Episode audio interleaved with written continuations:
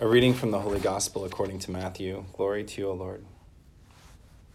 Jesus took Peter, James, and his brother John and led them up a high mountain by themselves, and he was transfigured before them. His face shone like the sun, and his clothes became white as light. And behold, Moses and Elijah appeared to them, conversing with him. Then Peter said to Jesus in reply, Lord, it is good that we are here. If you wish, I will make three tents here one for you, one for Moses, and one for Elijah.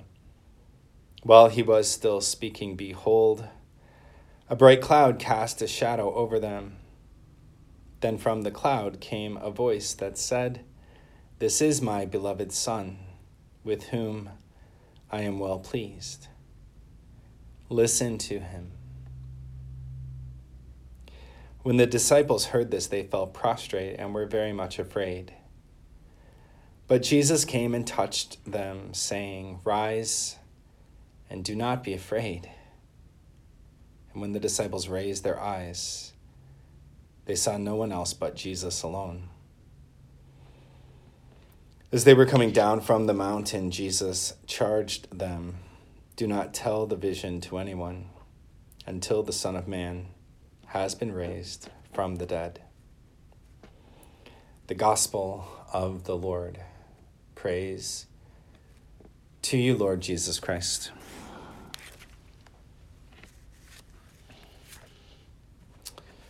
Today we celebrate the Feast of the Transfiguration, and uh, it is this great feast, this great luminous mystery or mystery of light, as John Paul II calls it. And the disciples are led up this mountain with our Lord, and that's always a place that our Lord goes to be with the Father.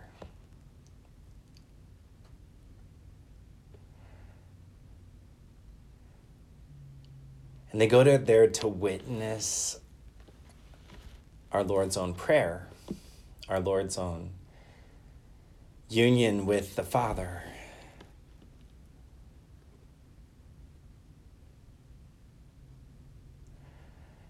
And in that union with the Father, what we see is that He is transfigured and glorified before their eyes.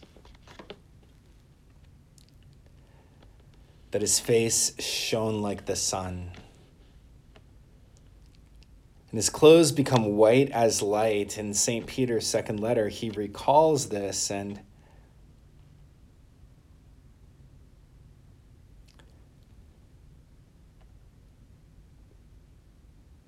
says that he's been an eyewitness of Jesus' majesty, that he received honor and glory from God the Father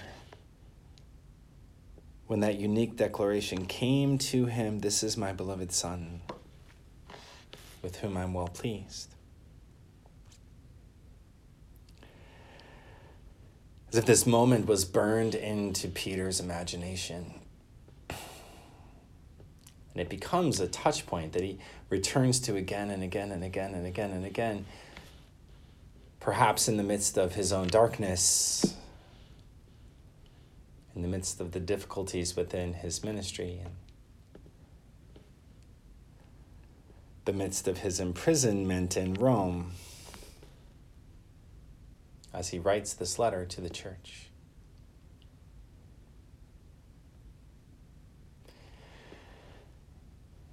That he was drawn into our Lord's own prayer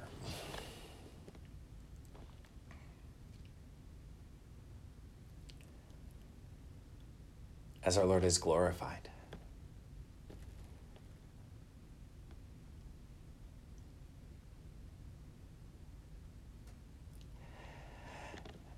And that that is an invitation that Jesus extends to us all, that invitation to be drawn into his own prayer, to be going up the mountain with him, to be going with him to the Father. That we too may become witnesses to that glory.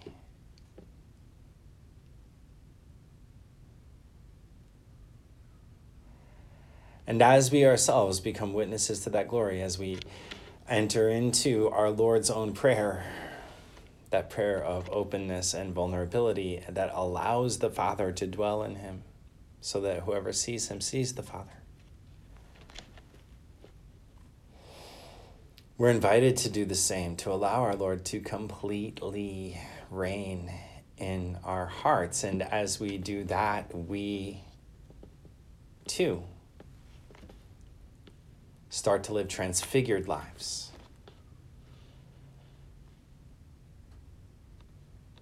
That we too become witnesses to the glory of God.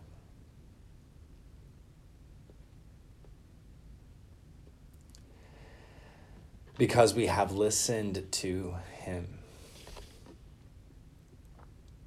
This is my beloved Son in whom I'm well pleased. Listen to Him.